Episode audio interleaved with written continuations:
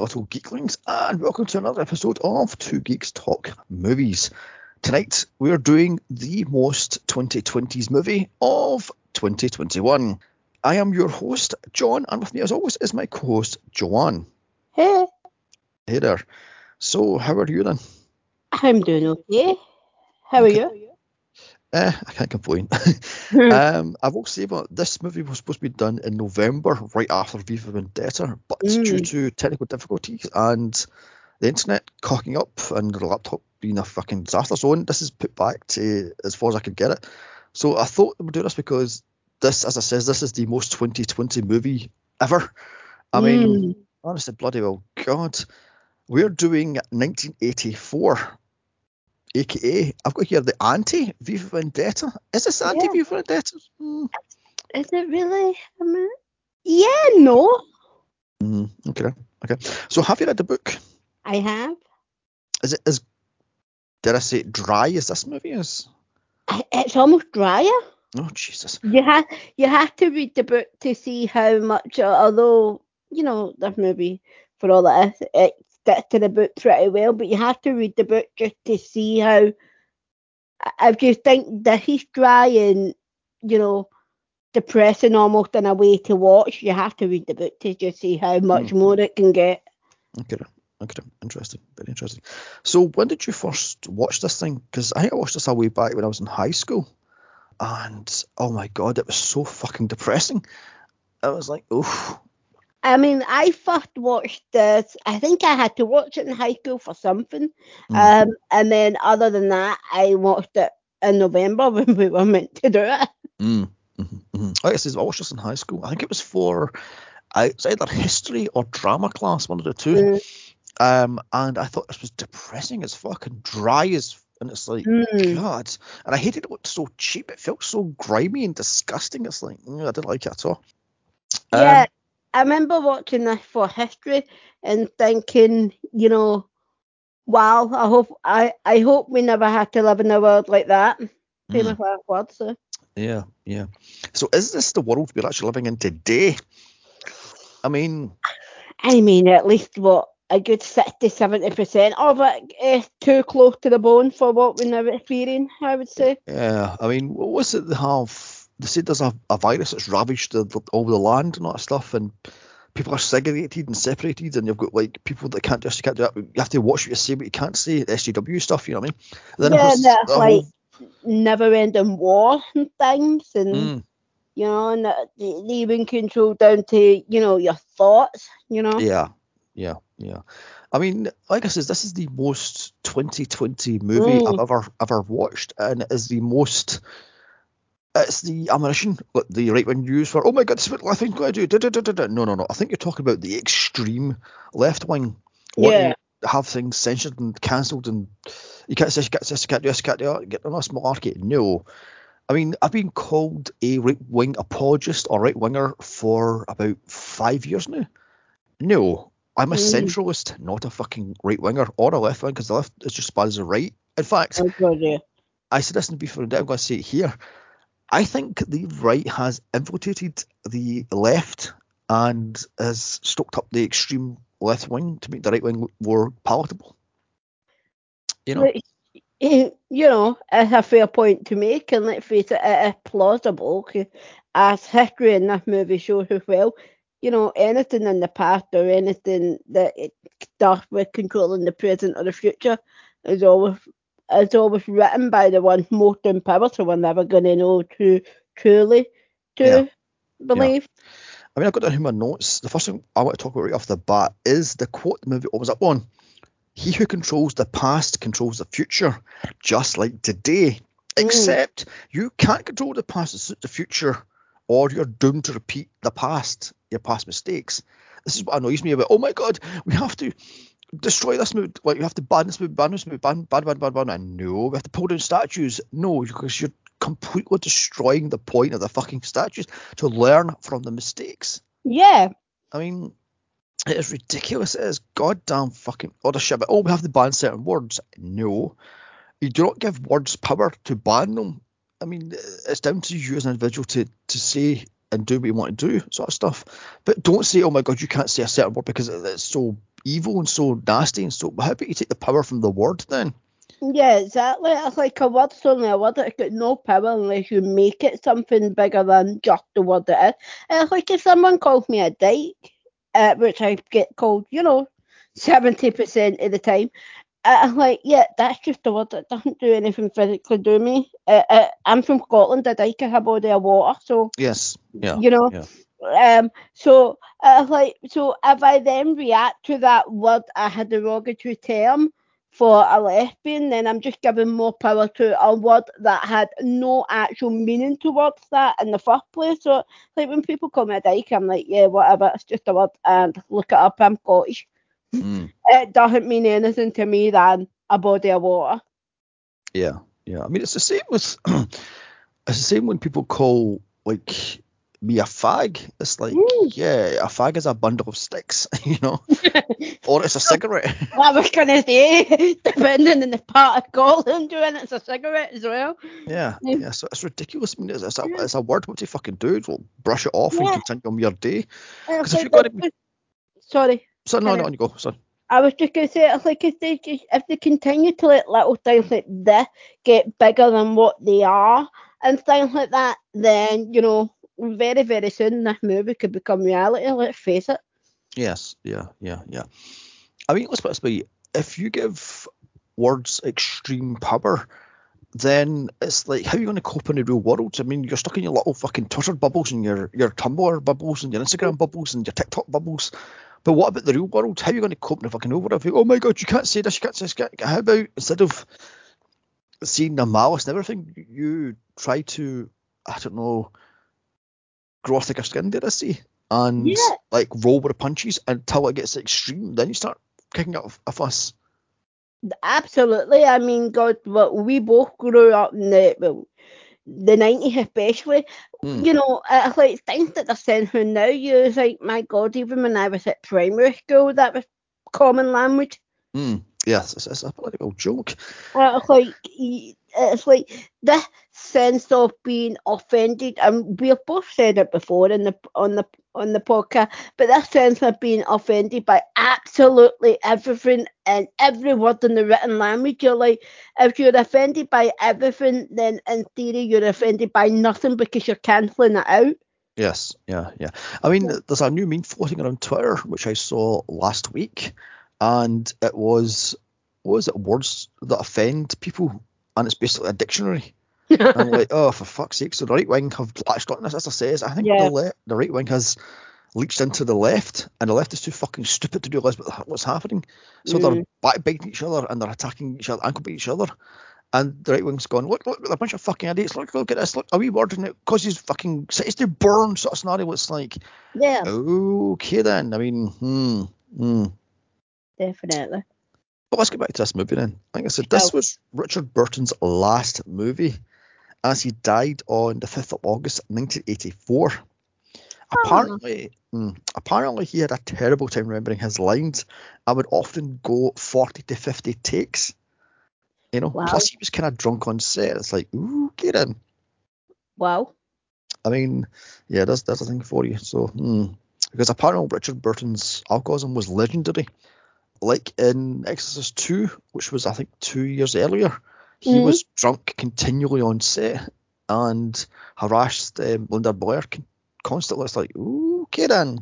Oh god, yeah, they've been saying that for they've been saying that that thing we've been floating about for years about the way he was on that set. Yeah, and again, he couldn't remember his lines. It was all on cue cards and such. So it's like, ooh, Kieran. Wow. Um, also, let's talk about the movie score, which was supposed to be done by uh, Annie Lennox and, well, actually the Eurythmics.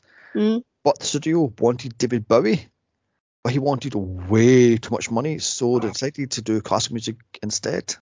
I mean, I think the classical side fits it a hell of a lot better than what Eurythmics or David Bowie could have done. Mm, yeah, I mean, I mean, I think would have aged it too much, or put it right into the Mm. 80s. Yeah. Whereas Bowie would have maybe lifted, elevated it, but again, he wanted uh, too much money. So but then again, it depends on what. Like, I hate to say song because I can't imagine it would have been a song per se to Mm. fit the movie, but it would have depended on what they specifically would have done. But like you say, Eurythmics, considering they are they are null and void now. They would have dated it too much. Yeah, yeah, exactly, exactly. So another piece of information I found about this movie. This was filmed during April and June 1984, Uh-huh. and was actually dated when uh, John Hurt's character was writing a diary it was actually the day and the date. So that was That's a interesting. cool touch. That's a cool cut touch. I never knew that. Mm, mm. Mm. So let's get into uh, again the nuts and bolts. So this had between three and five million pound budget, and this thing pulled in eight million pounds. So it kind of tanked, you know. It I kind of tanked indeed, yeah. starring John Hurt, Richard Burton, Suzanna Hamilton, and Gregor Fisher. Directed by Michael, uh, what's his name, Redford, who was Yeah, a documentarist. Oh, Mm. Radford, I, I thought it was, a, was, an, I thought it was an E, so it's an A. Can't read my own writing. Yeah, he's a documentarist and has never done another music, uh, another, music, another uh, movie. He was doing weird documentaries. I think he's still doing documentaries to this day. As I, I can't say for someone that watches seventy percent of the thing I watches all documentary, can't say I've ever heard of him to be perfectly honest. But you know, Mm, yeah, that was weird stuff he's doing. Anyway, let's go to the plot. In an alternate 1984 future, a man struggles to fight the system. His job is to rewrite the history books, making, quote, the party look good. Everything in this totalitarian future, fucking suppose that's that word right, um, is banned from sugar to, to books to three thought and indeed sex. The man fights to control and he falls in love with another censor. I mean, was she a censor? Hmm, Anyway. So can they be free or is his future a doomed? Find out here. So that's a kind of rough plot of this thing. yeah, which fits the movie because let's face it, it's pretty rough, but that's the style they were going for. So you know, Mm. Yeah, yeah, yeah, yeah. So first thing I want to talk about is the gigantic V used for the Mm. party, as this is the same V as in, V for Vendetta. so these two are linked. I mean, not always have the same cast member, i.e., John Hurt, who's playing Uh-huh. reverse roles in the movies. So, hmm. yeah. I mean, I, saw- I noticed the first thing I noticed, was, oh my god, it's a gigantic red V. I went, okay then, so this is where V for Vendetta came from. Yeah, that's why I noticed that and the obvious, you know, hint to the Nazi party everywhere you look. Mm, well, Um, yes. Yeah. Yeah, but um, I was going uh, V for Vendetta. Am I watching? You know, am I back watching the back watching V for Vendetta? But you know, hmm hmm And then it opens up on possibly the most depressing thing I've ever seen this side of a fucking Apple commercial. um, a sea of dead-eyed, broken people mm, um, watching propaganda videos showing the party and why it's so right and so righteous and so in power, showing death, violence, and war, brainwashing them into thinking the right of man is a wrong. Free thinking is wrong, and they must follow the word of the party. No such thing as a free thinker. Again, is this SJW stuff? Hmm. yeah, uh, uh, that did flash up, and I was just taken back to the countless documentary I've watched where you see all the propaganda stuff from the Nazis, and I was like, I just wa- looking at my screen going, oh come on, take you know everything from the salute to the uniform. I was like, yeah, it's just a Nazi Nazi meeting they've, they've used. Yeah, know? yeah, yeah. The, the stuff was kind of weird. It was like, of Mm. Um, the video then shows the ahem, resistance leader, uh, Goldstein or Goldstein. Pronounce it, the way they pronounce it is like Kira Stein or Stein, Yeah. played by John Boswell, who tells the truth that the party is wrong, evil, uncaring, and power mad. Yet, quote, Big Brother, played by uh, Bob Flag, has hyped him up so much that the crowd are screaming and throwing both hands up in the air, drowning out the truth. And I'm going, oh my god, that's Nazism right there and then. I mean, Yep. Yep. Um, uh, from the very first to the very last scene, it just screams Nazism, doesn't Mhm. it? Uh, but yeah, it was just, it was almost strange how they would allow the party leader and then the resistance leader to broadcast almost at the same time. You know what I Mm. mean? I Mm. think the resistance leader like hijacked the signal. Oh, was it almost like I'm an guessing it was like that. I mean, I have no idea because I'm saying myself, why are they showing the two, uh, or, or, um, say again, the two opposing sides? Wouldn't it be one side of it's brainwashing? So why was it? I don't know. But moving on. yeah. But this thing goes on for four full minutes, and Yeah. my my ears are burst from the constant screaming. I had to turn this thing down. I was like, oh my god, this sound mix is horrendous. It's just Mm. God. So when the video was over, there's like two full minutes of crowd chanting, sitting there going, big, big, big, big, holding up both arms that are now crossed. I'm going, oh my God, what is happening here? Yeah, 'cause I had noticed for that whole two minutes there was like a sea of, you know, chants towards the party leader. The, some some were shouting like traitor and criminal, and then instantly the whole room did that whole. It looked like a. It looked like the the the X Factor cross. Mm, yeah, yeah. was I was like- going, okay then. Hmm. Um, so in an office cubicle, uh, we meet Winston Smith, played by the late Sir John Hurt, as he rewrites the history books, edits the world's newspapers, as quote Big Brother is watching in a very small TV screen, with old thinkers being unbelievable newspaper speak is now completely and utterly wrong because a thing called wrong speak. I'm going, wait a here. Who prints these newspapers then and why isn't edited if Big Brother controls the entirety of this world? Yeah. And So even if and then even if that's going through the archive, wouldn't they just wouldn't they just burn them and re- rewrite their own record of it, and not physically edit them all out? Yeah, I mean, I love the fact that he's sitting there looking at pictures of, of various people and saying, oh my God, he was a brave soldier. Next minute you go, no, no, he was a, a spy and a traitor and did it. And I'm going, what's happening here? I mean, he knows some of these people personally and he's still saying traitor did it and editing out their, their uh, obituaries. Yeah. So I'm going, if the if the party controls everything in this world, why are they allowing this to be printed? I mean, it's stupid. Yeah, it doesn't it doesn't make sense why they were printed originally for them to be edited. Because let's face it, the party controls everything, probably down to when they go to the toilet. Then Mhm. you know, surely they can just stop that from ever being printed, and then they wouldn't have to. I, I think it was almost written to give them a backstory as to why that's now their job to edit that all out. But let's face it, that you know they were drawing they were drawing inspiration for this party from Nazism, which is Mhm. evident from the first minute of the movie. Yeah. Then they could have just did what they did and burned everything and rewrote it the way they wanted it to be. Mhm. I mean, I've got down here, is this our world? Mm. Twitter cancel culture gone wrong? Because think about it, all this stuff about wrong speak and you can't say, you can't say, you can't just like, oh my god, you can't be this, you can't do this, you can't do this, you can't do this, you can't do it. And it's like, what can you do then? Fucking sit and breathe air? I'm sure, if I Yeah. offend somebody for crying out loud, it's like, mm, It almost feels like today's cancel culture without the the um what's the word I'm looking for? Without the internet basically. Mm.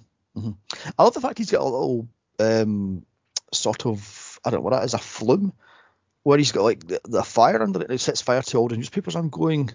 So a minute here. So they're writing the entirety of world history to suit their way of how the world goes. Hmm.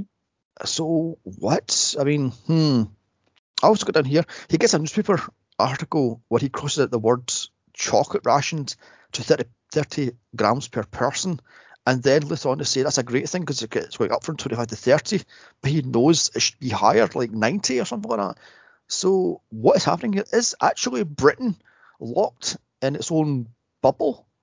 I mean, is the rest of the world actually surviving fairly well, and, and Britain's a complete fucking joke? I mean, we already are a joke to the well. majority uh, country around the world, so it, it's not far from truth. But you know, because I don't know if you caught it, but at the very, very, very start thing, to talk about how there was a war in three continents, Mm, and it was a three prong war, yeah, and Britain had lost heavily. So this is why it's down to this rations. The place is bombed out, and there's like nuclear fallout and stuff in the other place. So I'm Mhm. going, when did the bombs hit in the 50s? I mean, yeah, exactly. And uh, I was watching that. I, I was watching that, and then I was going with that. That you can obviously tell Orwell got his inspiration from that from the Second World War, because let's Mhm. face it, pre three pronged war. You know, where there was us and the French against the German. So, well, technically for The Americans were there as well. Um, but let's face it, out of those four, who apart from the German who got beat, who who was you know worked off? Well, the Brits, if you look at the day count and everything else. So. Mm.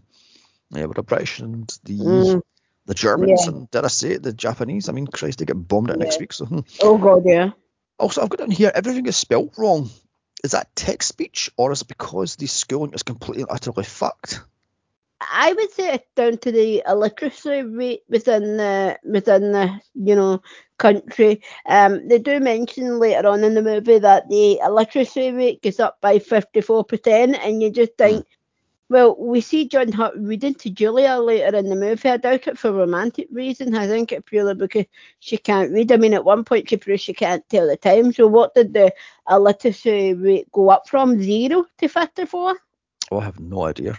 Hmm. No idea at all. Like it says, this world seems grimy and disgusting and everything is under the heel. And I'm thinking, where's the other side of it then? Surely there must be some rich people that have all the books they want and have all the things they do what they want, have the chocolate, all the stuff they want. So where's the other side of it? Obviously, is the, the downtrodden side of it. Where's the actual Yeah. truth?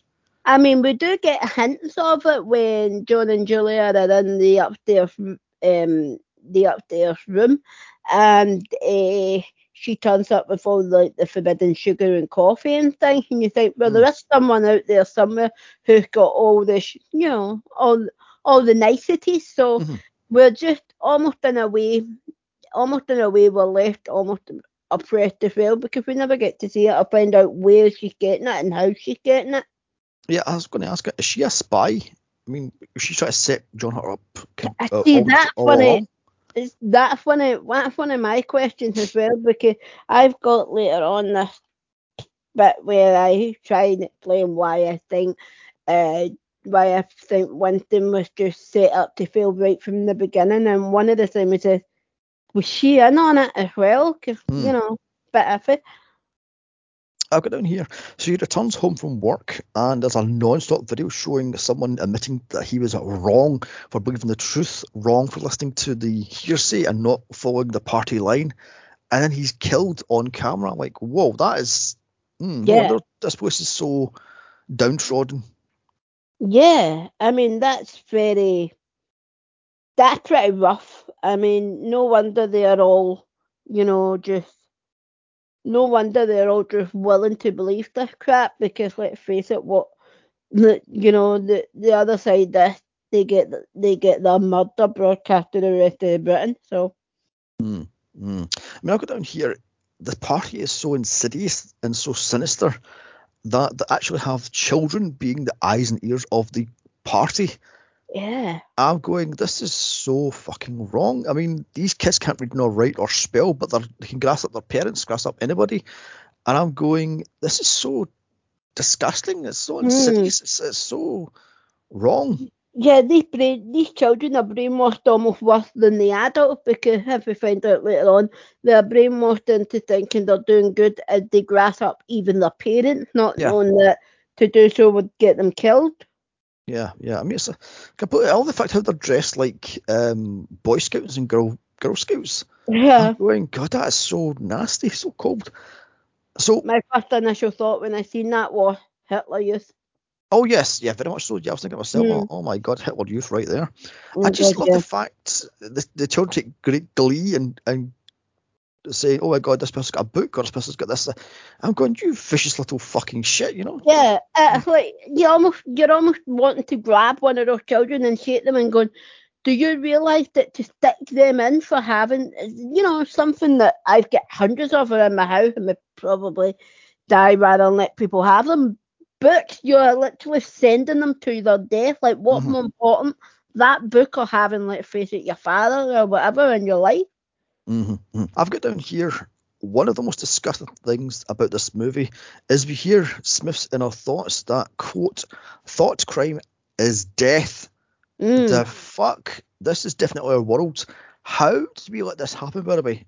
Now, I blame helicopter parents for wrapping up their little darlings in cotton wool so the Yeah. big bad world won't hurt them. The colleges and universities bend to their wills, and guess what? The world doesn't give a French fried titty fuck. You know? yeah, exactly. the real world doesn't give a fuck about you as a person. All you need to do is pay your taxes, get your get a job, live in misery like the rest of us, and die. Mm. Who gives a fuck about your fucking sex life? Who gives a shit about your fucking gender, your sexuality, your whatever? Yeah. I mean, if somebody thinks you're a, you're bad for doing it, that's their problem, not yours. Get on with it and stop trying to demand the world bend to your pathetic little will. Grow the fuck up and I grow some balls, grow, grow a, back, a backbone. Yeah. You're not a five year old toddler. So stop acting like one. Stop throwing your fucking toys at the pram every time somebody goes, oh, you're a whatever it is. You know, it's like, uh, Yeah. just grow up. Well said. Cause yeah, cause this, this movie portrays perfectly how scary I thought it would be if, let's face it, for us, if cancel culture continue and, you know, how easily it's going to be for the government to make the majority of the population believe whatever the fuck they want them to believe. Mm, yeah, I mean, it's, it's utter joke. I'm going. Do you want Castle Gold to, to take over the world? Do you want this 1984 to actually happen? Do you want V for Vendetta Yeah. to actually happen? Exactly. Do you want Gays and and uh, minorities to be absolutely despised and hated and rounded up and tested upon? I mean, do you want this to happen? Because that's what's going to happen if you continue to push and push and push. And It's gonna- face it, it'll be happen again because it's already happened to Yes. all our predecessors, sadly. And it's like, yeah, even if the cancel culture did get their way and we were all subjected to a version of the 1984 in reality, it's not going to be all hunky dory for them either because. You know, they have to live by the rules as well. It'll just get to the point where they will try and cancel everything to the point where someone will turn back and go, Well, no. And right now should be the time where people are going, No, you're well over the age of, let's face it, 15. Stop being offended by everything. Grow a backbone, grow up, get on with yourself. You're not the most important person in the world. Mm. I mean, there's a, there's a quote, which I might actually butcher because I can't remember off the top of my head, that says, First they came for the blacks, I did nothing. Then they came for the gays, I did nothing. Then they came for the women, I did nothing. And then they came for the workers, I did nothing. Then they're coming for me, who's going to stop them? Yeah. You know, it's like, yeah, you're standing there doing nothing because you think you're at the right until you realise the right's finger's going to be fickle and point at you. Then what? Who's going to stand up for you? Nobody, because they're all fucking dead. Because the only people that could have, let's face it, helped you in any way, shape, or form are all dead or in Yes. or in modern version of concentration camps. Mm, mm. I mean, uh, let's go back to the movie where uh, the one thing I thought was utterly disgusting is every single house has a huge TV and video camera watching them constantly. They can't even sleep, they can't even eat, they can't even have personal privacy in their own home. Mm, I found that deeply disturbing. So I did. I, I that just, you know, it literally. I mean, we we we feel like Big Brother watching if we step outside our door, but could you imagine having that in your house? Hmm. Well, technically, we do. I mean, we have cell phones or mobile Mhm. phones, we have laptops or, or tablets and such, and they have cameras on it. And I'm guessing the government is watching or Google is watching, you know. so, hmm, hmm. I love the fact how Smith has written in a little diary which he bought for pennies uh, that he wishes to live free, and he thinks the thought police and the party are wrong. He wants to live without fear. He wants to be entirely free. I'm thinking, is this Evey from V for Vendetta? Yeah, it, it feels like a it feels like a, it feels like a version of Evey, didn't it? Um, so it but yeah, he's wishing for for freedom. Kind of left me feeling a bit sad in a way. hmm hmm Yeah, I mean, the fact he has to hide his diary behind a brick in his wall, behind Mm, the camera, or just off the camera's view. I'm going, wow, this is disgusting. yeah, So at night, he dreams of green fields and trees and freedom.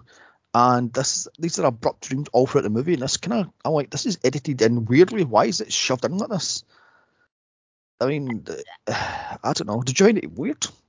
I find it weird how they edited that like that. Because let's face it, there was times where it cut, cut to that, and you thought, hold on a minute, uh, we slipped from reality again. Um, mm. But you know, I think it was to show in part Winston daydreaming throughout, you know, his life. Mm. Mm-hmm, mm-hmm, mm-hmm. Yeah, yeah. I mean, I don't, I don't get this movie. It's badly edited. It's badly chopped up. It feels like there should be either half an hour longer or shorter. It just feels like this is weird and it's, it's kind of disjointed.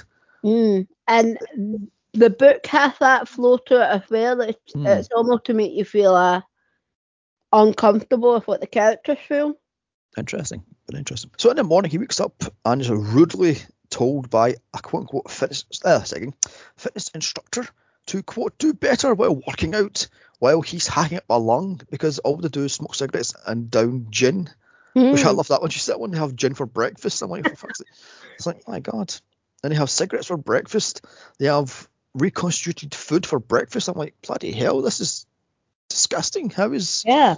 Britain got so low and how has this world get so vile and so corrupt?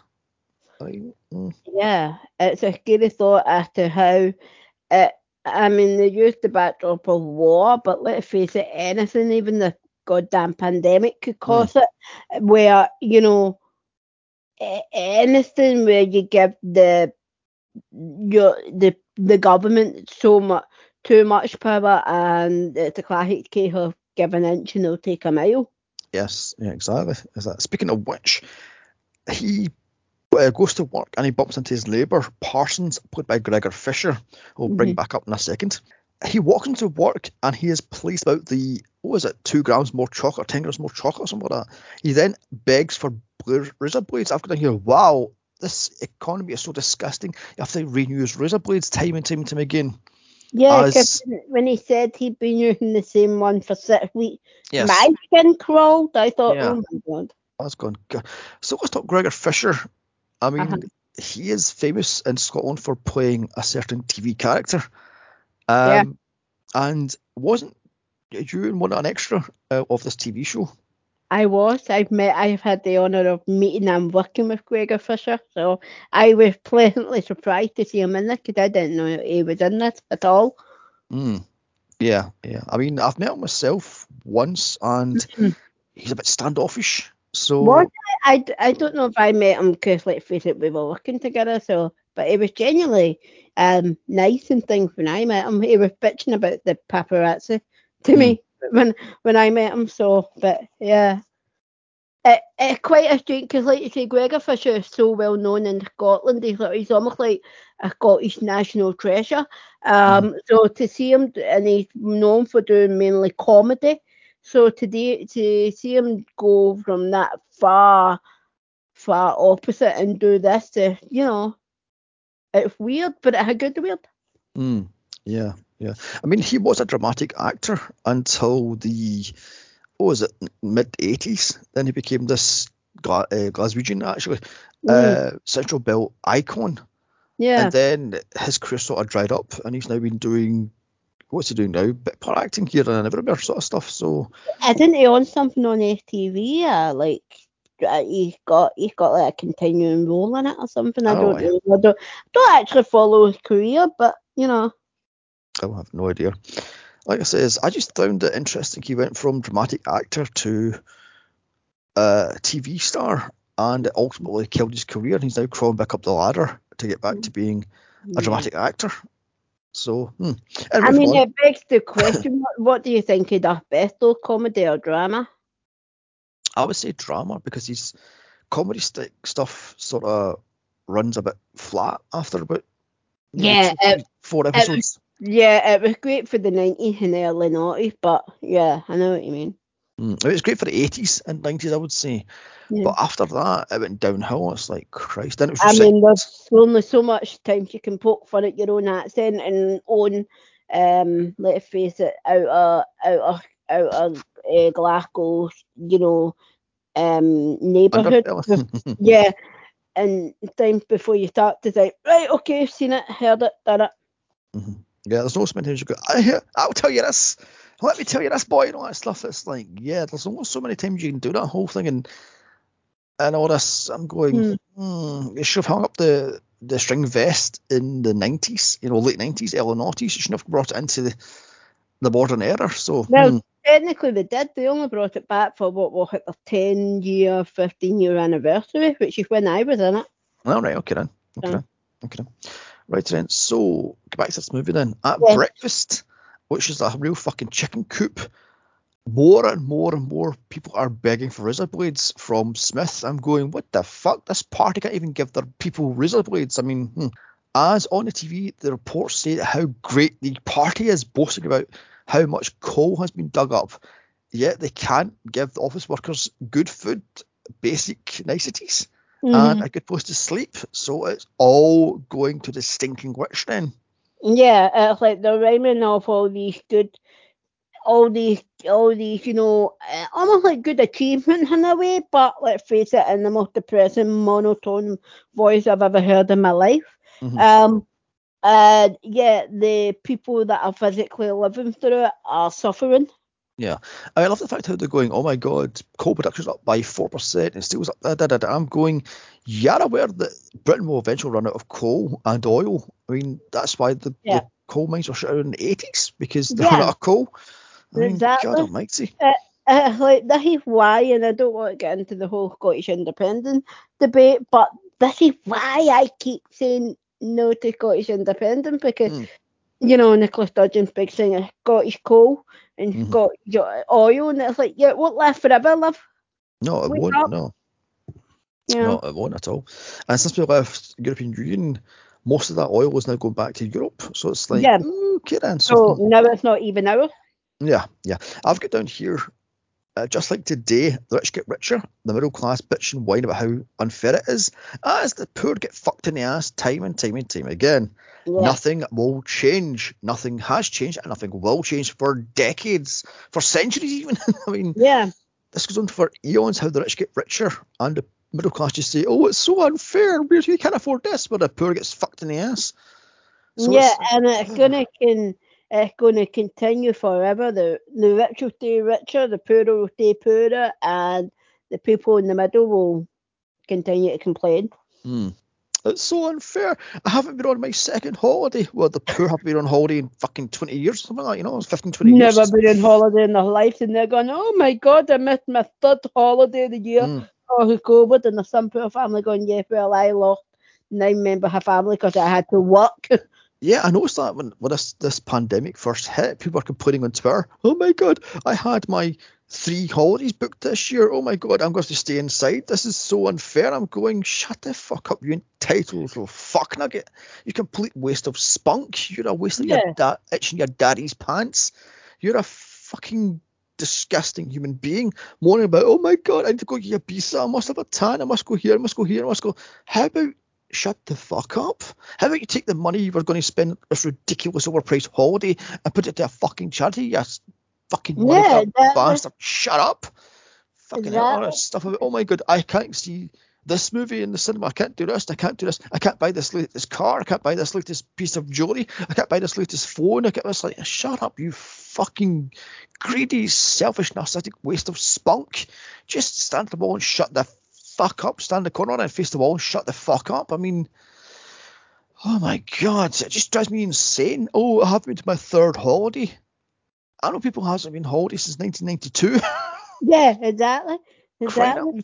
And it's like there were people, you know, complaining and crying, oh, I have to work from home. I feel hard done by. I was like, yeah, you're not hard done by. The people that are hard done by, that the people that still had to leave the house to Yes. work.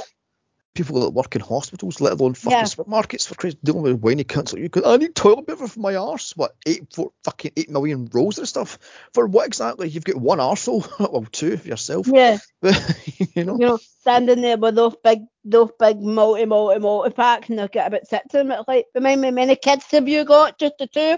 What, are they really unwell at the moment? Why the fuck do you need all of that?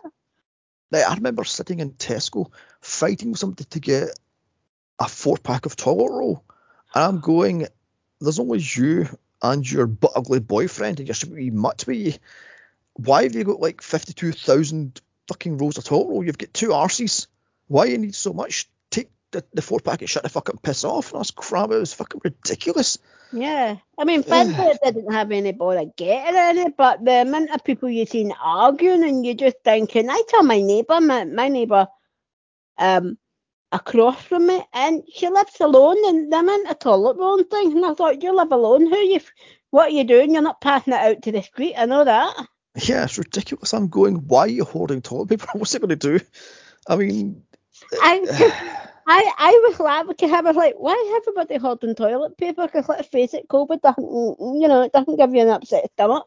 Mm, yeah, yeah. I mean, the other thing that drives me up the wall is trying to get hand sanitizers. I remember when the, the pandemic first hit, you could get like, even before it first hit, rather, you get like hand sanitizers for like a pound, pound fifty. Now it's what, nine pound? Yeah. I mean, it's like, what the fuck? Supply and demand much? Crying out loud. Yeah, because I, I, I've been buying hand sanitizer regularly because as you'll know very well, I've got really bad OCD with my hand.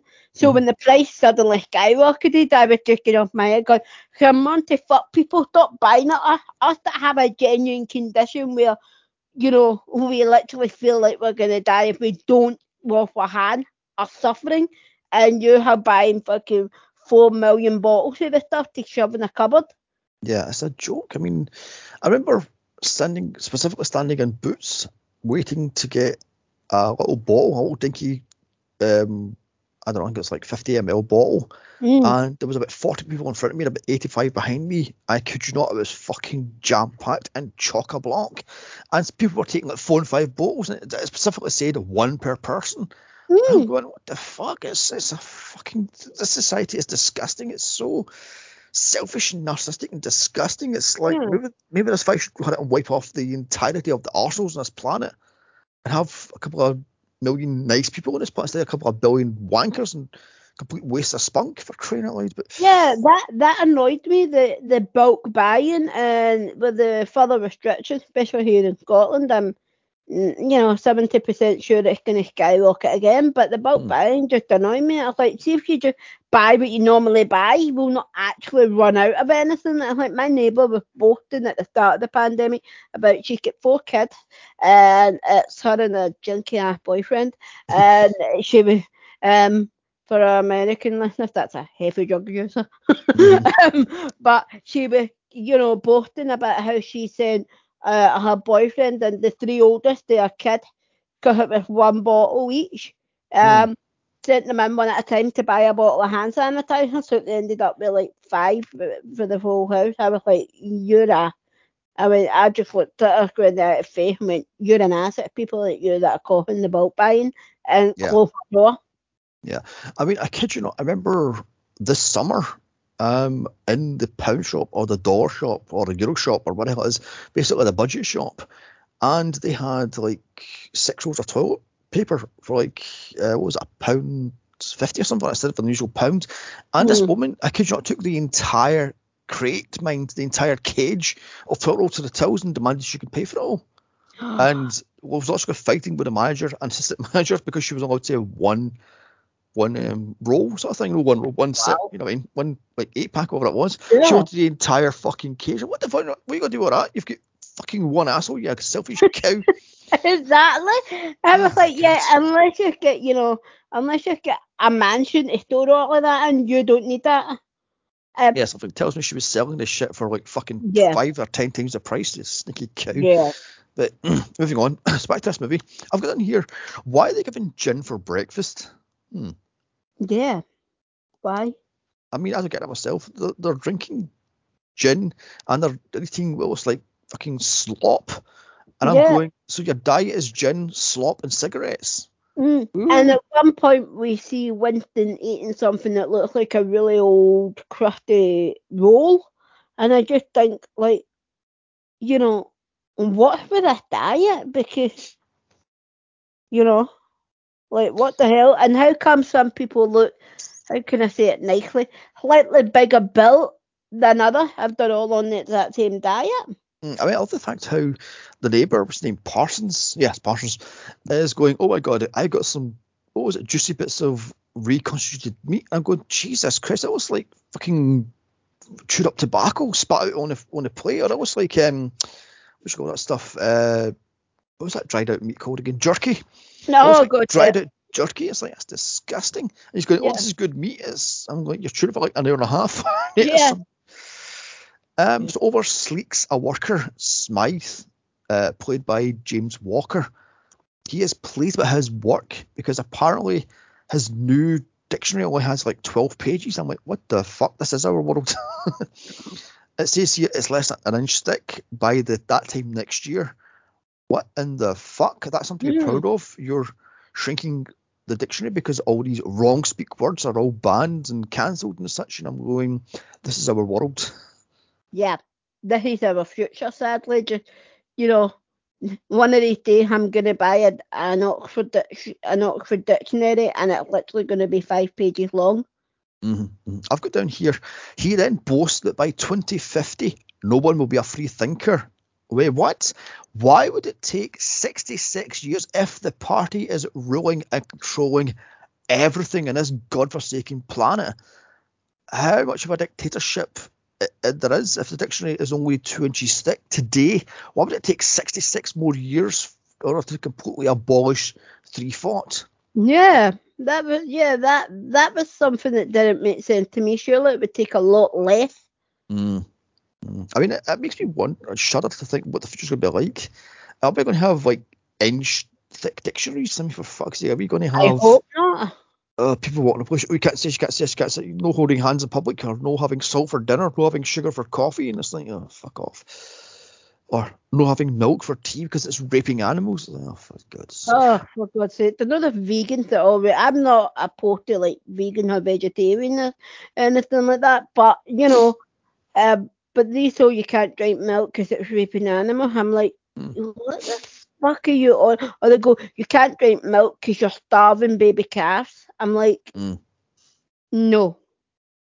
I mean, last week when I was wandering around the city centre to, to finish my Christmas shopping, I was wearing a scarf and it was a woolen scarf, and someone walked up to me and went, "That's genocide for wool. You're raping sheep for wool." I'm like, "Yeah, but you don't kill the sheep when you're shearing them. You shear them."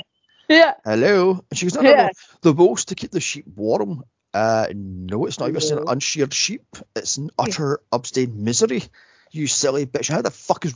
Oh my god. That's like It'll going. die, Oh my of, god. it'll die of overheating by bloody May, Yes. even, in, even in this country. Mm. I mean, I was going to say, that's like you not having a haircut for your entire life, then bitching and moaning. It's so long and so tangled, you silly bitch. It's not going to rape you and kill you because you have a haircut, you silly fucking. That just pissed me off. But you're, you're, you're genocide animals. Really? For wearing a fucking scarf, you silly fucking. Get your fucking. This is why I have no time for But the veganism. ne- yeah, it's like the next thing I'll not be allowed to cut my grass in the summer because it'll be killing the plants. Mm. Yeah, it's a, it's a complete bloody old joke. And moving on. So Mm. Parsons is then pleased with the, the public hanging, hangings of free thinkers as Smith looks on kind of pained. I'm going, okay then. Yeah, he's kind of almost disturbed and um, slightly worried about, you know, how His neighbours How- get this great glee in his eye about how people are Yeah. getting hung for wrong speak. I'm going, okay then. how how easily led, yeah, the the rest of the world, including Parson, um, who seems to be portrayed as the worst. I, I think of the easily led people, um, how easily led and brainwashed they all are. It seems to unnerve them, which rightly so. Mm. I've got down here, it's dropped that the party took power in 1957, and this is their third nine year plan for a perfect world. So this Wow. has been going for, what was that, uh, generation? Mhm. You know, um, this is why the kids are so fucked and so easily manipulated, and why most of the people in their in their teens and twenties are so brainwashed, and how the old folk seem to be miraculously missing. you know, it's like, hmm. Yeah. So on to Almost like they get to a certain age and then they are, you know, disposed of, shall we say? Mm, yeah, yeah. It's, uh, I don't know. It just seems to me this is a bit fucked. Although they do say that this war has been going on since the 40s. I'm going, shouldn't you be realizing that there's no war would go f- longer than what was that 40 fucking years and still fighting? I'm going, how long has this war been going on for? You have heard of the Hundred Year War, although they weren't a hundred years in length, but you know, Yes, it uh, 100 uh, no, it was a hundred and something, hundred and three, was it not? Um, but It, it was almost continuously, so it's not implausible. But they do say that London was one of the first cities bombed by the nukes, which is why London is wiped off the planet, off the map rather. Why there's like so much destruction and so Mm. much, um, I don't know, well, war bomb sites Yeah. and such. So let me hear more of Smith's inner thoughts as he watches the people getting hung. He calls them, what the hell is that? Say par parals? He calls them hmm, free Hmm. thinkers, saying if only they knew they had the power, not the party.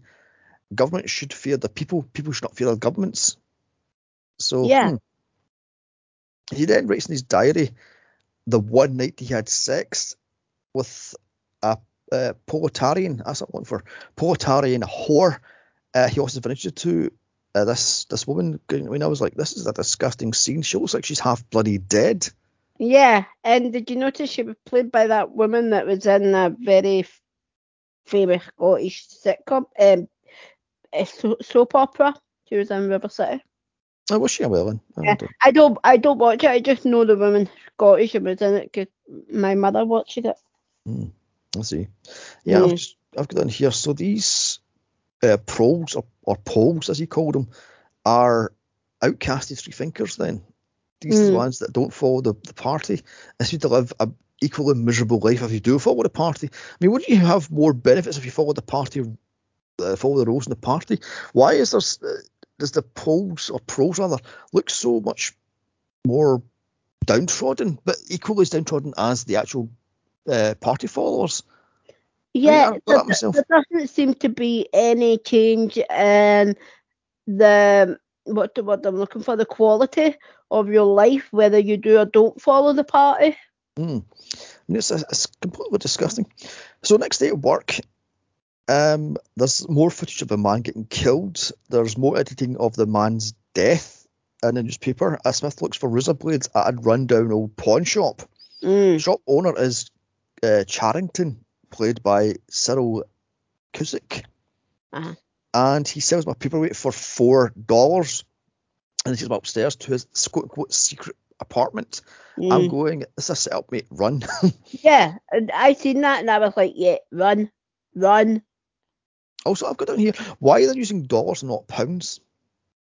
Yeah, why are they very for it being set in Britain and using British actors? Why is it very Americanized? Mm, I have no idea myself. So here, they tries to sell him his ex-wife's bed, uh, which apparently is riddled with bedbugs. Nope. He then sees a picture of a church, which was hung there since years earlier and apparently was burned down. So the first thing to go in this whole party is religion then. Hmm. Which may Which not is the first, which is the first thing every political party in somewhere tries to him. Yeah, that's true. Although saying that, would that be bad not to, to ban religion? Because religion is the cause of almost every war on the fucking planet. So definitely, I'm I'm in the mind that politics and religion are the same evil. So to ban one, you have to ban the other. mm, that's true. That's very, very true. And if you ban both, could let's face it, it wouldn't bother me if both went in my life. But if you ban both, would the whole of society be able to function? That's very true because we are a, a um, tribal society. You know, I Mm. mean, it's, it's us versus them constantly. If, if it's not like man versus woman, then you've got straights versus gays. You get gays versus lesbians. You've got bis versus gays versus lesbians. You know, it's like crying out loud. And you've got the quote unquote queer people and that stuff. It's like, oh dear God. You've Mm. got the gender fluid people versus the quote unquote normies. It's like, oh God. Yeah. You've got black Mhm. versus white and such, and it's like, yeah, we're a tribal, disgusting, selfish uh, race. old versus young, and then there's Hmm. all the all the religion against everyone.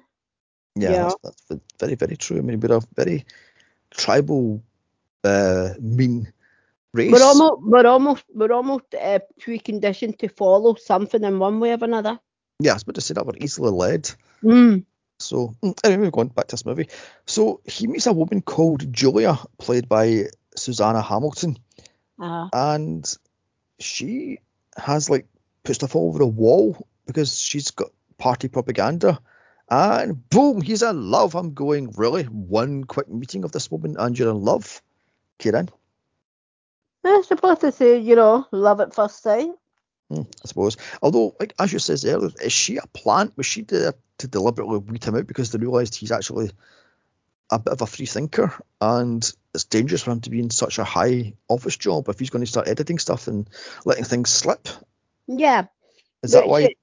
It, wasn't until much later on in the movie I had that thought, but you know, it's plausible. Let's face it, he's got he's got what is considered a high pay, uh, one of the most uh, what's the word I'm looking for, a high powered job almost for Mm. the for you know the society they live in now. So it you know quite easily it could almost be quite simple for them to plant a plant in there. Mm. And let's face it, nothing more seductive to men and certain women than a fairly attractive looking woman. So. Mhm. Mhm. Yeah, exactly. Exactly. I mean, is she a plant? I've got down here. Is she a plant all along? I mean, this seems to be too perfect. How that he gets tortured, but she doesn't. You don't see her getting tortured. Yeah. Him getting tortured. Mm. And I'm going. I mean, the the worst we see happen to her uh, get punched in the stomach, which is a pretty horrible thing to happen. If you've ever been punched full Mhm. force in the stomach, I think I'd rather be kicked in the head than punched in the stomach again.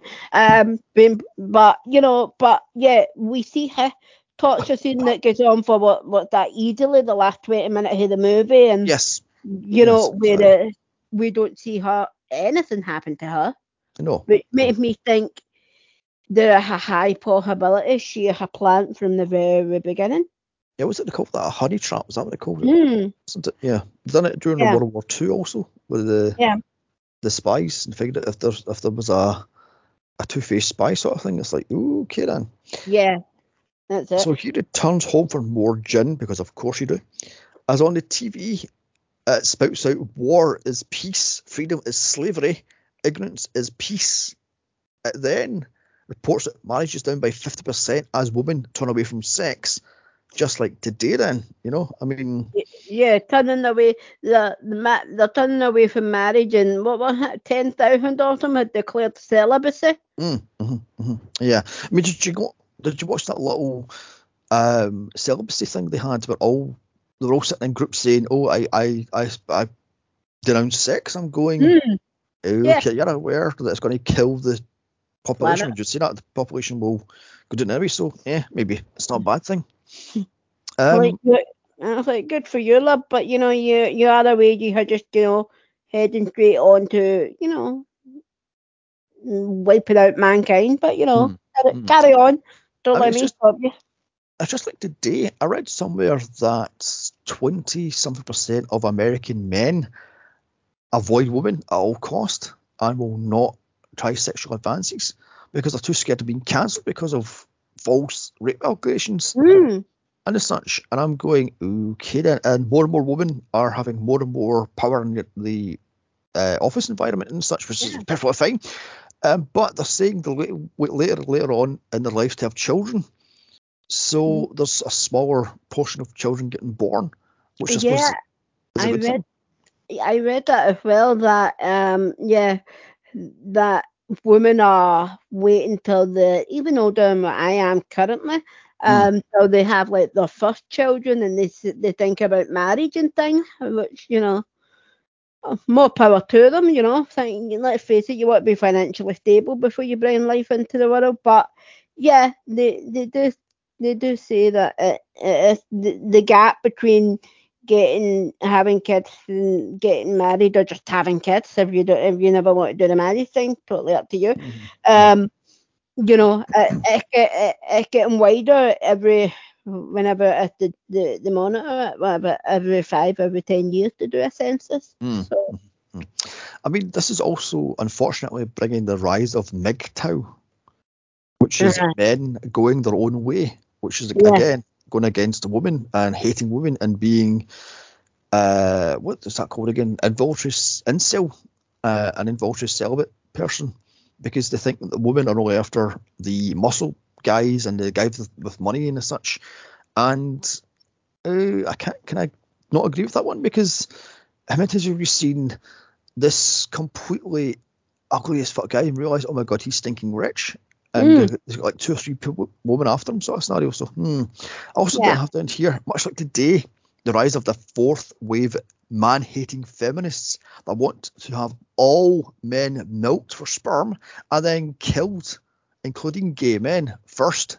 They want to Mm. wipe out entirety the gay population of the world because apparently we do not bow to the power of the, the vagina, therefore we must be killed. And Yeah. they want to have like all men killed at a certain age because we're quote unquote born rapists, which Yeah. is ridiculous. It's almost like the case of me, when men start getting to the uh, the when men start getting to the age where they stop producing um sperm, then they should be, you know, that's it, done for. But Yeah. you know, some men can produce what is it? Um, they can produce. Sperm into their fucking 80s where women stop in what Yeah. their 40s, 50s. Oh god, yeah. Even I'm getting to the not that I ever want kids, but even I'm pushing the age where I ever wanted kids, I'd need to hurry about it. Mm, mm. So yeah, I mean, this is what worries me. If there's a rise of fourth and fifth wave feminists and the rise of the MGTOWs, which are just as bad as each other, how Mm. fuck's this generation going to be? The next generation going to be? I mean, oh my god, there's already places where it's something like 80% are all female or university courses. It's all female. 80% also all, most of it's female. So what's going to happen in the 20 years from now? Is it going to be an entire university full of female only, an entire university full of males only? You're going to have separate camps. Again, more war. I mean, more hate and spite and such. yeah, but which is no way for any society to ever operate. Because let's face it, you know, the oh, I think.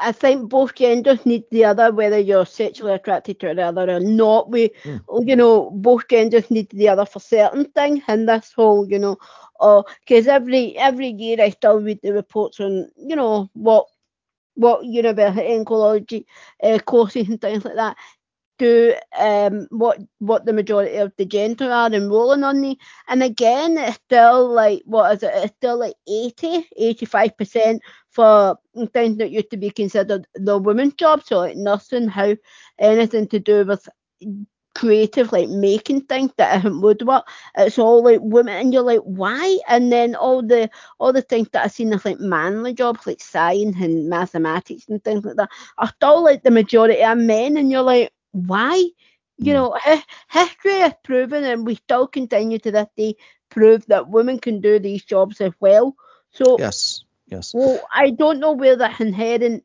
almost uh, inherent lack of self confidence in women to just come and go. They're a mathematics course. I'm gonna do it. Personally, I wouldn't do it. I've got to let sell with numbers, but I have a reason for not enrolling on them. But why all these women that are going? Oh, I wish I would have pursued my love of number. Like, well, why Mhm. didn't you? Well, isn't that a man thing? Well, no. Uh, And I or like- worse, I, I'm good with numbers, but I'll do feminist dance theory instead. Mm, yeah. Why? What is a waste of fucking eighty thousand dollars in four years of your life? I mean, for God's sake. And the, wor- the worry, oh, I can't get a job. I can't think why. You've got fucking feminist poetry and fucking feminist dance. Hello. Exactly. Oh I, my I God. once I once met a woman in the university library a couple of years back, and she was studying what was it, a history of women or women studies, and that's what it was, women studies. And I looked at her and went, "What's that?" And she said it was basically like a history of women and like women's rights and things. And like my first thought was feminist, which is nothing wrong with that. But my second, but my my only question to her was what can you do with that in your life? And at the time, she said to me, What were you studying? At the time, I was doing my medieval history course. And she went, But what can you do with that? I was like, I can do almost anything I want with that. But the main thing I can do is teach it to people in a university, which is what I want to do with it.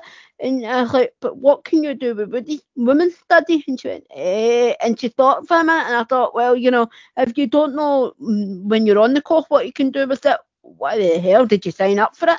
Yes, exactly. It's a joke. I'll tell you something. It's another another joke. Apparently, most American kindergartners, kinder, uh, Mm.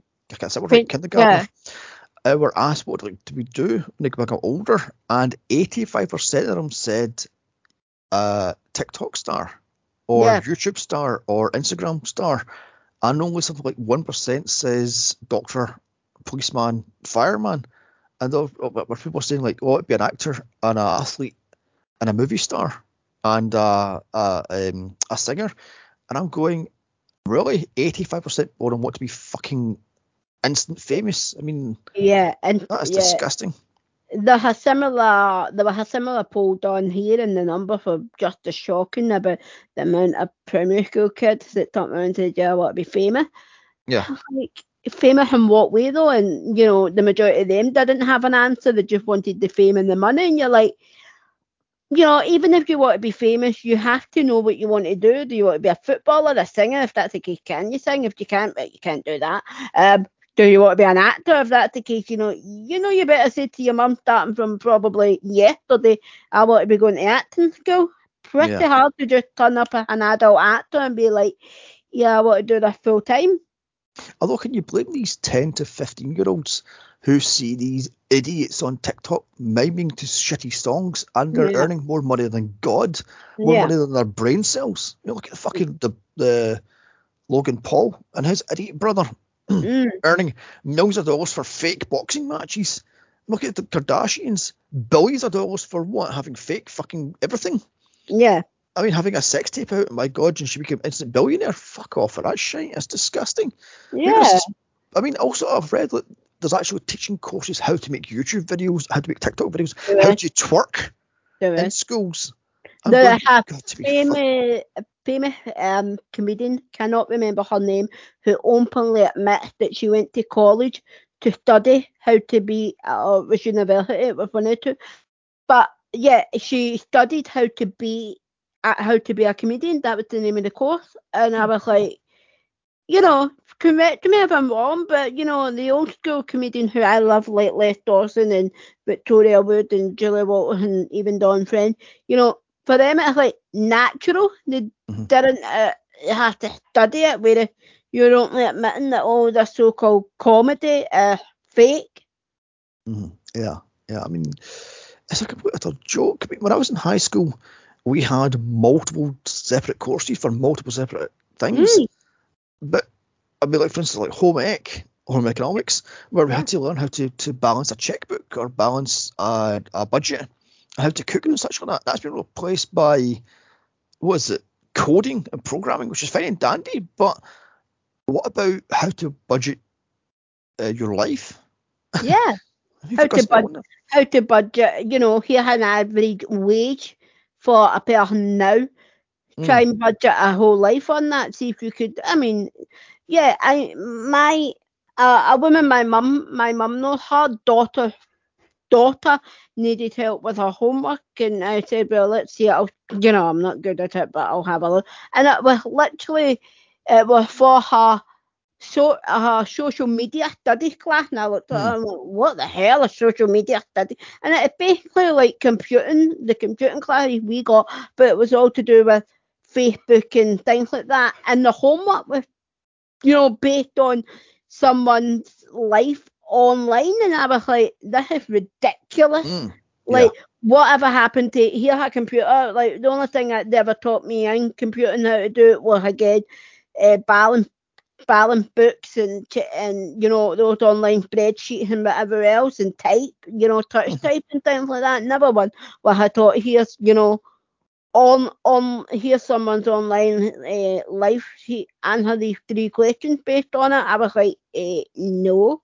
Mm. Yeah, I mean, my oldest niece, she's about the same age as you actually, Mm. um, and she said to me years ago, "Oh, I, I'm I'm doing what was it social media studies, and I'm doing social studies and this, I'm doing that." I'm like, completely pointless bloody course that we have it.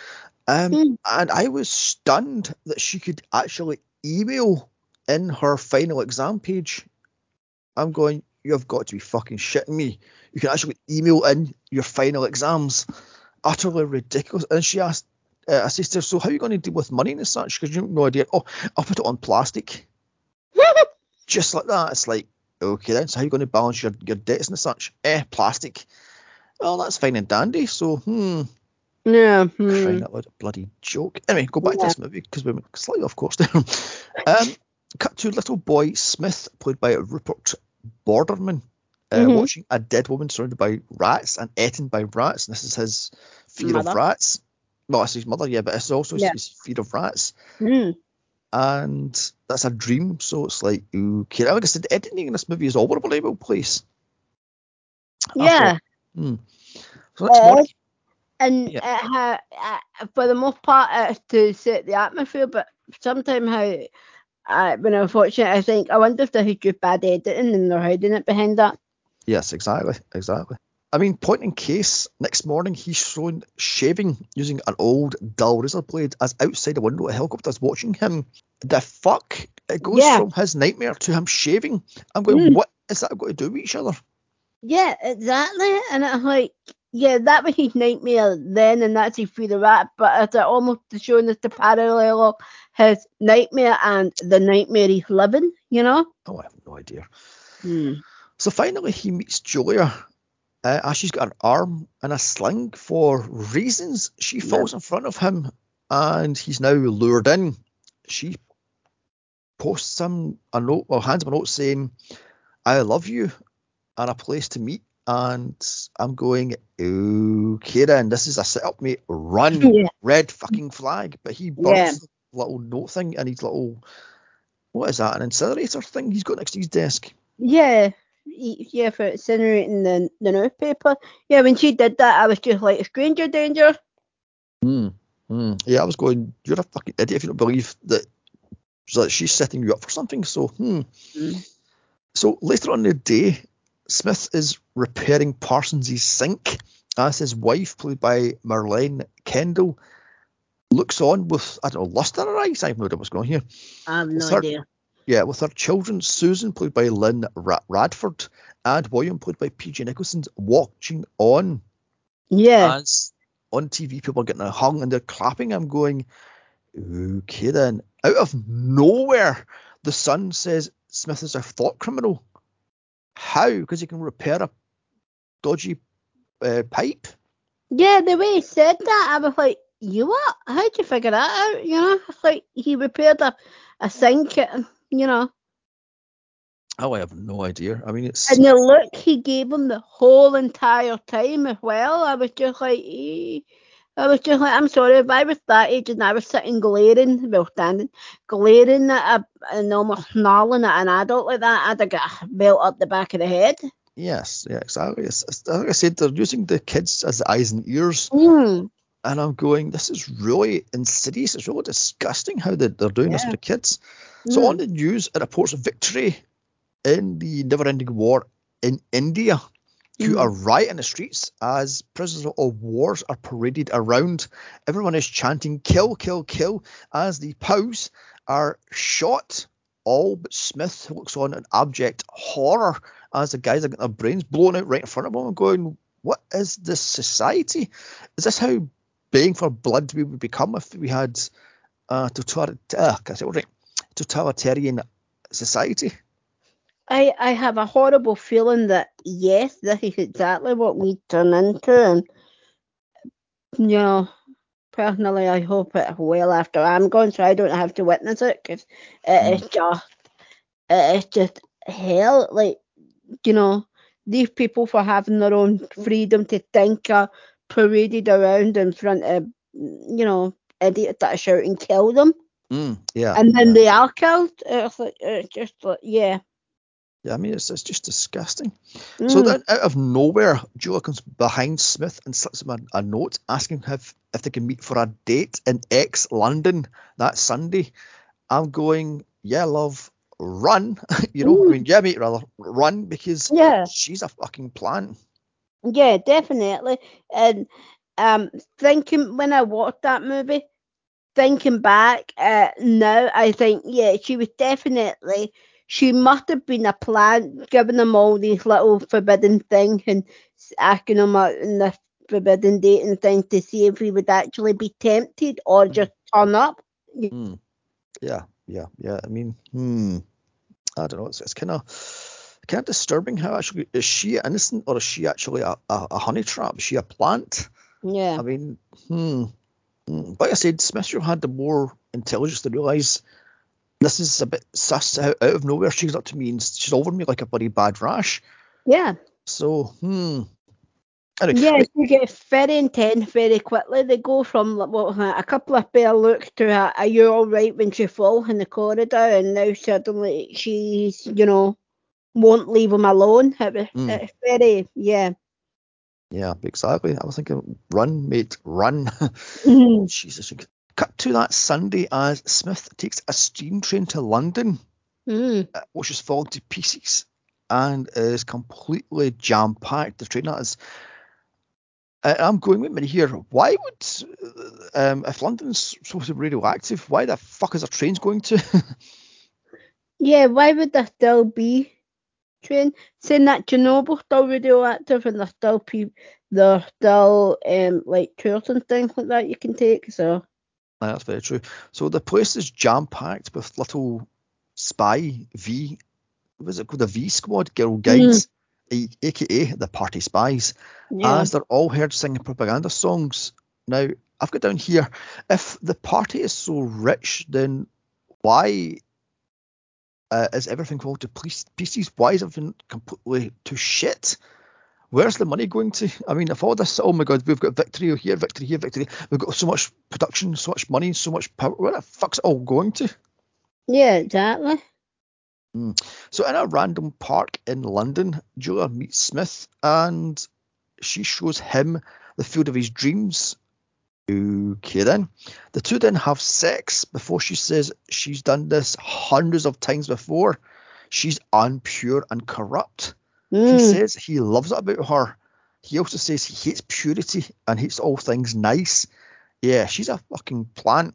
Yeah, that's the moment you'd be like, right, I'm out of here. The mood's Mm. gone. Yeah. I've got down here. She's obviously a spy and a honey trap. Mm. and she's used to lure uh, unhappy illegal men because they're quote quote traitors or free thinkers. You're a fucking idiot, mate. Run. yeah, exactly. So next day, Smith and Parsons attends a lecture on the party, how to get rid of the orgasm and the quote unquote family unit because it's quote wrong to think against the party. The fuck? How are children born then if you can't have sex and can't be against the party? Hmm. Yeah. They Or clearly hadn't thought that one out. Yeah. Or is it just the stinking rich have as many kids as they want, but the poor get fucked in the ass? Ma'am. Wouldn't be the first time we've seen that in history. Yes, that's very true. Or is this world completely and utterly fucked? I mean, is the, the population of this world down to less than a billion if it's run by this party? So, hmm, hmm I've got down here is inbreeding this world's entirety? Is there hundreds of people getting inbred because they can't have sex? You know, so hmm, where we going? So days later, Smith is shopping in the junk shop yet again, but it's very slim pickings. Again, how is this party thought as if great if there's nothing for anybody to buy? What's the point of going on in life? I mean, Yeah. so Smith rents the room above the shop for four dollars a week. Uh, why is it dollars, not in pounds? This is Britain, not America. Hello. So, hmm. Mm. So days later, Smith is in there smoking a cigarette as Julia shows up with a basket full of goodies, including coffee, tea, milk, jam, and other goodies like bread. I'm going, where's she get the bread from? Where's she get the food from? Yeah. It's all know- fresh. And her only explanation is, um, what was it? The, the, the, what was it? There's still a few around here with the good stuff. And I was like, How? What? you know what I Yeah. mean? What's that meant to be? I'm all for cryptic, but come on. Hmm. I've got down here. So much like today, sugar is banned Mm-hmm. and everything gets replaced by saccharin, which is fucking disgusting, frankly. So, She then says that white bread is banned, but she says this is real because she got it somewhere. She also has real fresh tea and coffee. I'm going, okay then, red flags all over the place. mm, If this stuff is banned, how the fuck did she get a hold of it? She's a fucking honey trap, you silly. Mm. yeah, uh, it's like if this stuff is banned and she's got no real reason as to why she got her hands on it, Mm. that's the moment you run for the hill and you're like, yeah, I don't know who you are, but you know what? Nice meeting you. Bye. Enjoy Yeah. your life. Yeah, I mean, in V for Vendetta, there's a similar scene, but V says he stole it from supply trains and such. Mm. So it's explained why, but in this one it's like, no, I just found it in a shop. How? I mean, it's just just wrong. She then Yeah. gets out of the bed and she fixes her hair and fixes her makeup and puts on a dress.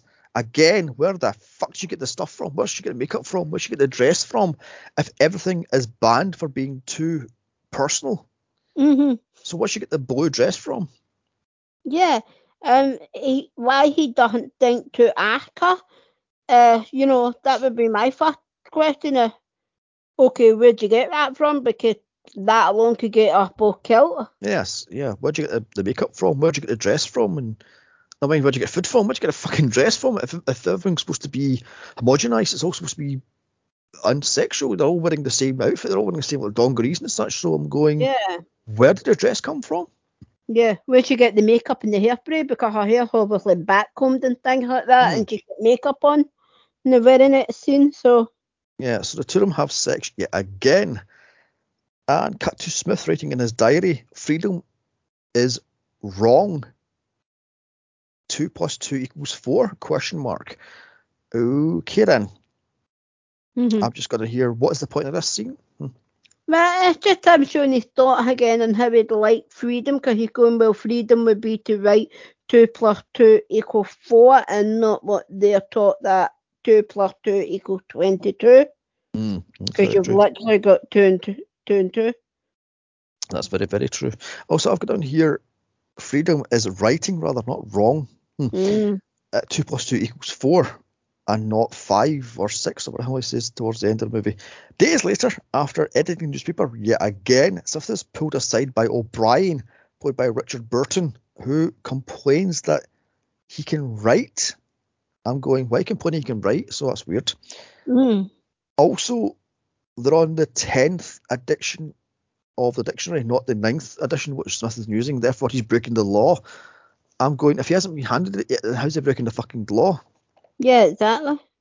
Smith tells him his workplace and uses the 9th, not the 10th uh, edition, so he isn't in the wrong. O'Brien then gives him his address and tells him to meet him up, and he'll give him his new di- uh, dictionary. I'm going, yeah, mate, you're set up, run. Yeah, exactly. Uh, like, yeah, run for the hill and don't Mm. look back. Next night, Juliet and Smith have sex yet again. It's past 9 pm on a clock, which Julia can't read. And I've watched this in high school. I remember us saying having so much nudity. You know? Yeah, yeah. The the the nudity. Um, I'm not usually shocked, but even I was shocked by the amount of nudity in the movie. I was like, I don't remember this from high school.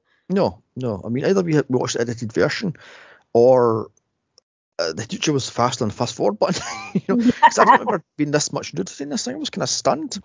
Yeah. So she's finished and she leaves. She tells him to wait 30 minutes before leaving. Also, that she really loves him. And I'm going, isn't there a bloody um, uh, lockdown here? Isn't there quarantine? No quarantine. Uh, what's I'm looking for?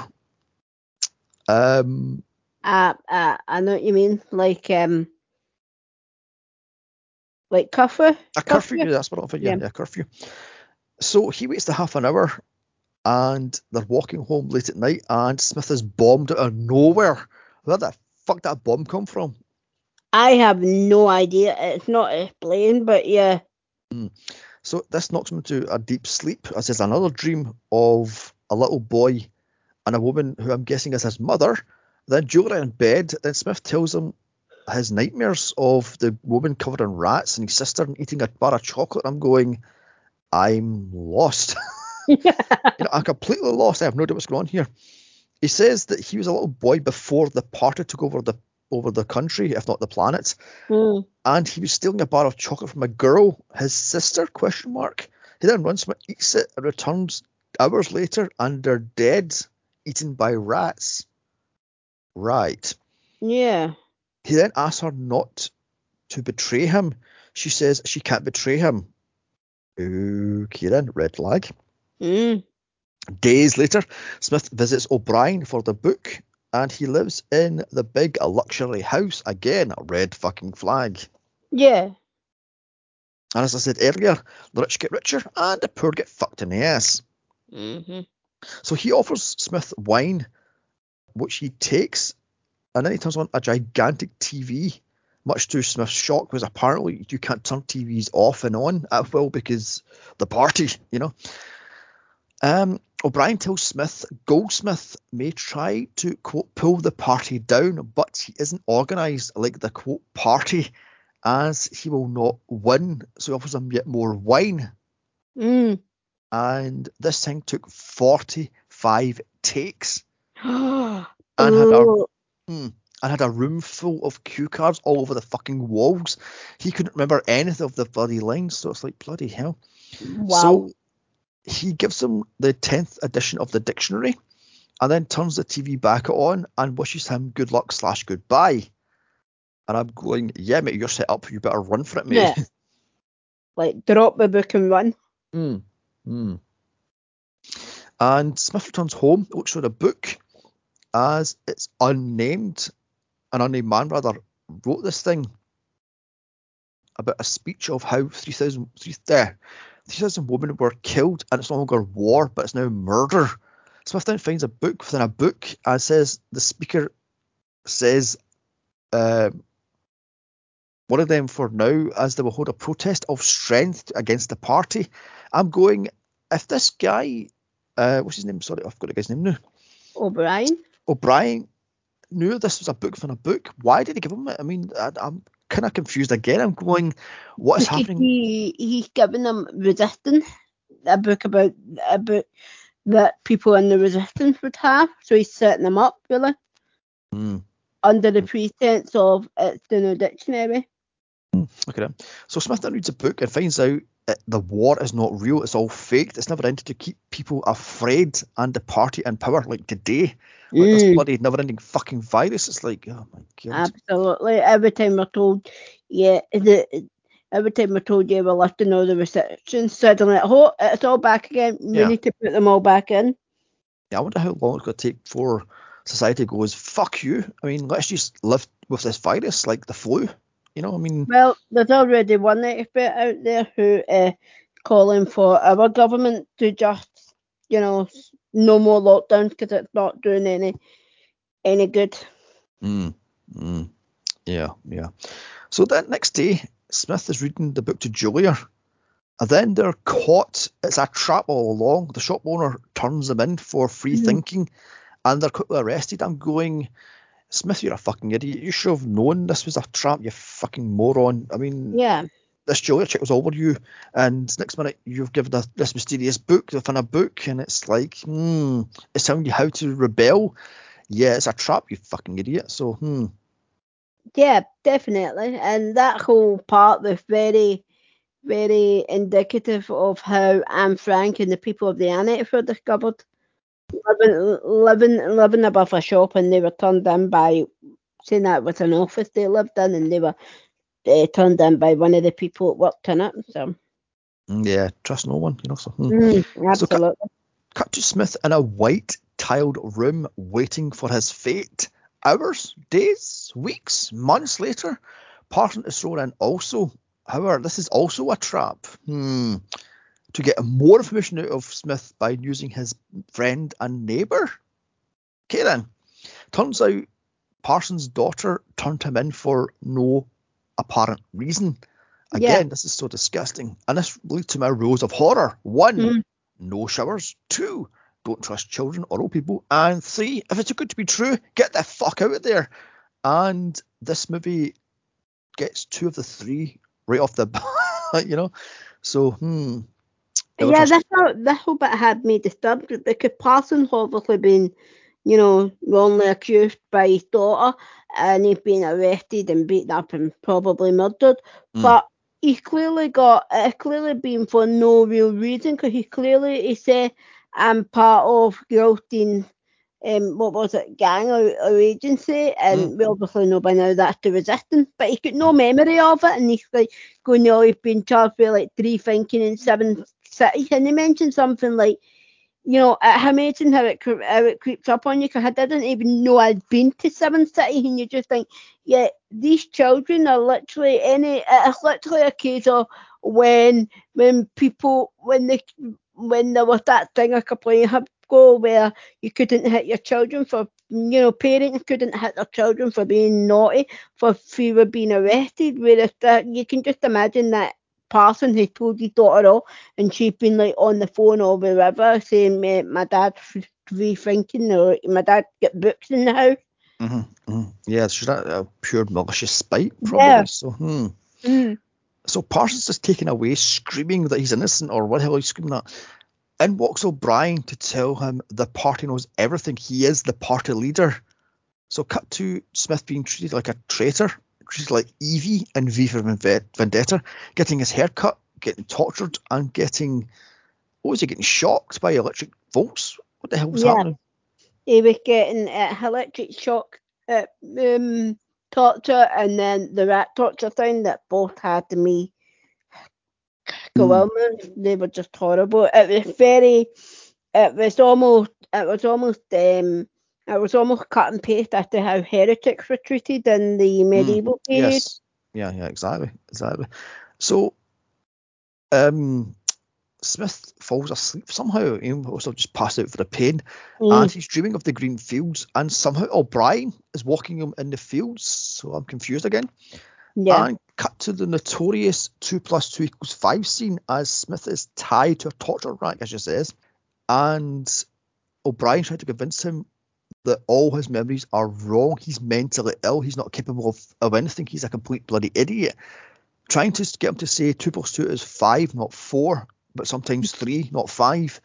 And I'm going, it's for Star Trek got that from where Picard is tied down. How many lights is it? Is it four lights or five lights? Yeah. You know what I'm talking about? Where he's he's um, kidnapped by the I think it was Cardassians. And oh yeah, yeah. Going, There's yeah. four lights, not stuff. Yeah, yeah. Is this where it came yeah. from? It must have been. Anyway, so before he has his mind wiped, because apparently this is one of their tortures, is mind wiping. So it makes me think how many people have been mind wiped? How many people have been resistance fighters but aren't real resistance fighters? They're just mm. thinking. Therefore, mind wipe by 3,000 volts electricity. O'Brien tells Smith the most important question Does Big Brother exist? Yes or no? Mm. O'Brien then wipes his memory. The green fields is a lie. There is no cake. I've got down here. Yeah, which is a nod to um, what was that called again? Where you have the little gun, uh, the portal, portal. That's what it is. Cake is a lie, you know. So, hmm. Ah, right, okay. So after a mind wipe and torture scene, Smith still believes love will conquer hate. So Goldstein's book is proof of this happening until O'Brien says he wrote the book. Goldstein is fake. Like I said, the right wing control the left. There's no such thing as free thought. Yeah. Everything is under the power of the stinking fucking rich. Absolutely. Mm. So weeks, if not months later, Smith is taken to room 101, still believing the party will lose. But he's broken, beaten, and starved almost to death. He is now defeated and brainwashed. Room 101 is your ultimate fear. In Smith's case, that's rats. As he's tied to a chair with a rat on his face, it will say it will chew through his bones and chew through his oh, face wow. in minutes. Mm. And Julia then, oh, Julia says Smith are set free after their mind wipe to do all over again. Hmm. The news reports the war is over as Smith is drinking gin in a cafe as Julia is watching him as credits roll, I'm going, what the fuck is this movie? Yeah. this ending is completely the fuck. Yeah, it's just completely baffled, and that that ending just left me with more questions than answers, to be perfectly honest. But come back to the rat scene, that rat scene literally had me wanting to turn this off because that is based on a real punishment used in medieval time, but only the uh, the wicker basket and the rats in the wicker basket were glued to the condemned belly, the stomach. Um, right. And the the top part, so the part that wasn't glued to you, was set on fire, and the rats only had one way to go, and that was through you to escape. Jeez. It, it freaked me out. I was half expecting a version of the Brazen Bull. It turned up in the next scene as well. Mm, mm. Yeah, yeah, yeah, exactly. So let's just um, wrap this thing up then, shall we? Mm. I will say this is absolute utter garbage. This is depressing, dull, and duller than a bag of rocks. I just did not give a French fried titty fuck. I didn't care by the end of this movie because it was obvious Smith was set up to be the the, the fall guy. It was obvious Mm. that Julia was a honey trap. It was obvious that the kids were lying to get their father in trouble. I mean, if V for Vendetta was an ultimate up movie, then this is the ultimate downer movie. This should have came off back of Razor Blades, Rusty ones like that, because it's Mm. so suicidal and depressing. So what do you say? I mean, I've got to say, um, overall, I found this movie very haunting and uh, almost like a very haunting and powerful experience. I mean, the visual capture the oppression that is in every single scene from the very beginning to the very end. And, you know, we almost suffer a, a form of oppression ourselves watching it because we never found out what happened to Julia. Like we say, was she a honey trap or was, did she suffer the same fate as Winston, only we were lucky enough not to witness it. What Mhm. happened to Parson? Like, did they, you know, shoot him like he feared, or was he sent to a labour camp? And then we are wondering about Winston. I mean, that ending with him sitting there in the um in that cafe. The last time I felt an ending this, it left me as baffled as that uh, when I watched the the 1980 version of Invasion of the Body Snatchers, where you think Mm. he survived it and it turns out he got caught. Because it just leaves you at the end thinking, right, is he part of the hive mind now as well? You know, um, and you know, I mean, it, let's it, we all know this book that he faced on a book by George Orwell, but Mhm. does it live up to the book? Not really, but that's not doesn't mean to say that Radford ab- adaptation is bad. It's just Orwell a tough act to follow, really. I Mm. mean, in part, parallel to what we've all been living through. It's damn right fucking scary. I mean, it does make you think like we are all only a couple of steps away from this being our reality Yeah. and our normal. And sadly, there's some countries in the world that are already having this thrust upon them. You know, Mhm. I mean, you've got to give the the actors the credit for the portrayal in this. You know, they do at the the downtrodden, the depressed, the brainwashed. You know, they do it all perfectly. It, you know, it, it, I thoroughly enjoyed it. I have to say, it's dark and it's moody, but it's beautiful and brilliant, and it's in its own right. You know, it left me slightly uncomfortable in a way, but in a good way, if I'm being honest. But then that could be because, you know, the truth can hurt in a way. So, Mm. yeah. Like I says, if V for Vendetta's ultimate up movie, and this one's a fucking downer. Oh god, yeah, yeah, God, like you, you don't, you don't set out to watch that and go, you know, I'm in a good mood. I think I will watch 1984 today Mm. because you will if you've got, if you've got a gas cook in your house, you will be turning it on and putting your head in it by the end of it. But Yeah. if, if you do find yourself watching it, like you are gonna sit and you know you're more likely you're to sit and just be like in awe and then thinking about, you know, recent event and going, well, that is true. Mm. This is possibility. So, you know, for what it does, it does it well. But yeah, the opposite, it's the complete um ultimate depressed movie. You know, if you're Mm. depressed, put this on you. It'll make, even that'll make you feel great. No, it's not debatable, Frank. Anyway, let's let's score this one out of five. One being dog shit and five being solid gold. I'm gonna give this thing a zero out of five because I fucking hate this movie. It's so fucking bleak and depressing and miserable, and it's so just a downer. I mean, it's just there's nothing like it in V for Vendetta when Evey has her runs out to the roof and feels the rain on her face and she has an Mm. orgasm uh, almost as the rain hits on her face. This is just fucking depressing. It feels like you should have a razor blade in your finger waiting to go slice uh, as this thing finishes. It's just so raw and disgusting. So what do you say? I'm giving it five because I think it's great. I mean, he took the it's not the happily ever after movie that we're all uh, we're all kind of used to, and I and that's all what George Orwell did. He did dark and horrible, and nine times out of ten they didn't end well.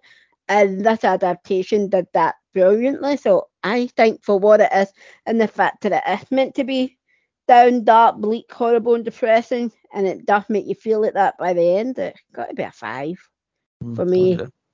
Good. Good nothing. Did you know there's actually two versions of this? There's Yeah. this 84 version, and I think there's a 52 version, a 53 version. I There's mean, I also- do know. Yeah, there's also a very rare live one shown TV version of this. And I watched the 50s version, and it's pretty much this movie, but it's shorter by about 40 minutes. And there's no violence in it, there's no sex in it, and there's nothing, but it's a more condensed, more manageable movie. Wow. It's just as, as bleak, but it has a different ending. So it's like, okay then. Hmm.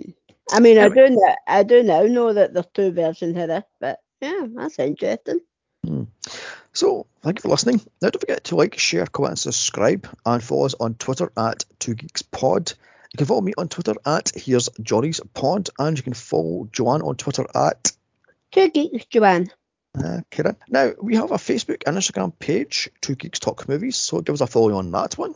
And our next podcast will be The Thing from 1982.